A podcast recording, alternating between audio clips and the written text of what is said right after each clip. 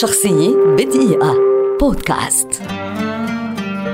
الليث حجو مخرج سوري كبير ولد عام 1970 ويعد واحدا من أبرز المخرجين على الساحه الدرامية العربية اليوم ومن أهم الذين أثروا في تاريخ الدراما السورية والعربية بشكل عام.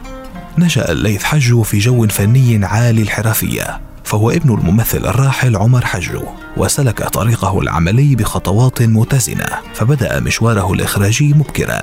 افتتح علاقته بالكاميرا ومواقع التصوير مخرجا منفذا إلى جانب المخرج الراحل الكبير حاتم علي في مسلسل حمل اسم سفر وأنتج عام 1997 كما اشتغل مخرجا مساعدا في مرايا 99 والجزء الأول من الفصول الأربعة في العام نفسه قبل أن يقدم مسلسله التلفزيوني الأول بقعه ضوء عام 2001 والذي حقق نجاحا باهرا دفع الشركة المنتجة إلى إنتاج 14 جزءا من السلسلة حتى عام 2019 في عام 2006 أخرج الليث حجو مسلسل الانتظار وقدم من خلاله نجوم الدراما السورية بشخصيات لا تشبه ما ألفهم بها المشاهد. وبعدها بعشرة أعوام أخرج التحفة الدرامية الندم وحمل العملان توقيع الكاتب حسن سامي يوسف. وبين هذين العملين العظيمين وبعدهما أخرج الليث حج مسلسلات رائعة حفرت عميقا في الذاكرة الجماعية للمشاهد العربي.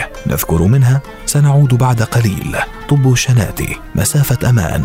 الخربي ضيعة ضايعة. الواقواق لعبة الموت. أهل الغرام أرواح عارية. وأولاد آدم.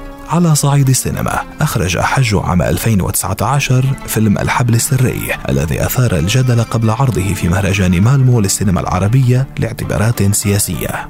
يتولى الليث حج حاليا تصوير مسلسل سفر برلك الذي جرى العمل عليه مع المخرج الراحل حاتم علي منذ أكثر من سنتين. لكن وفاة علي فرضت على الليث إنجاز هذا العمل المنتظر. شخصية بدقيقة. بودكاست.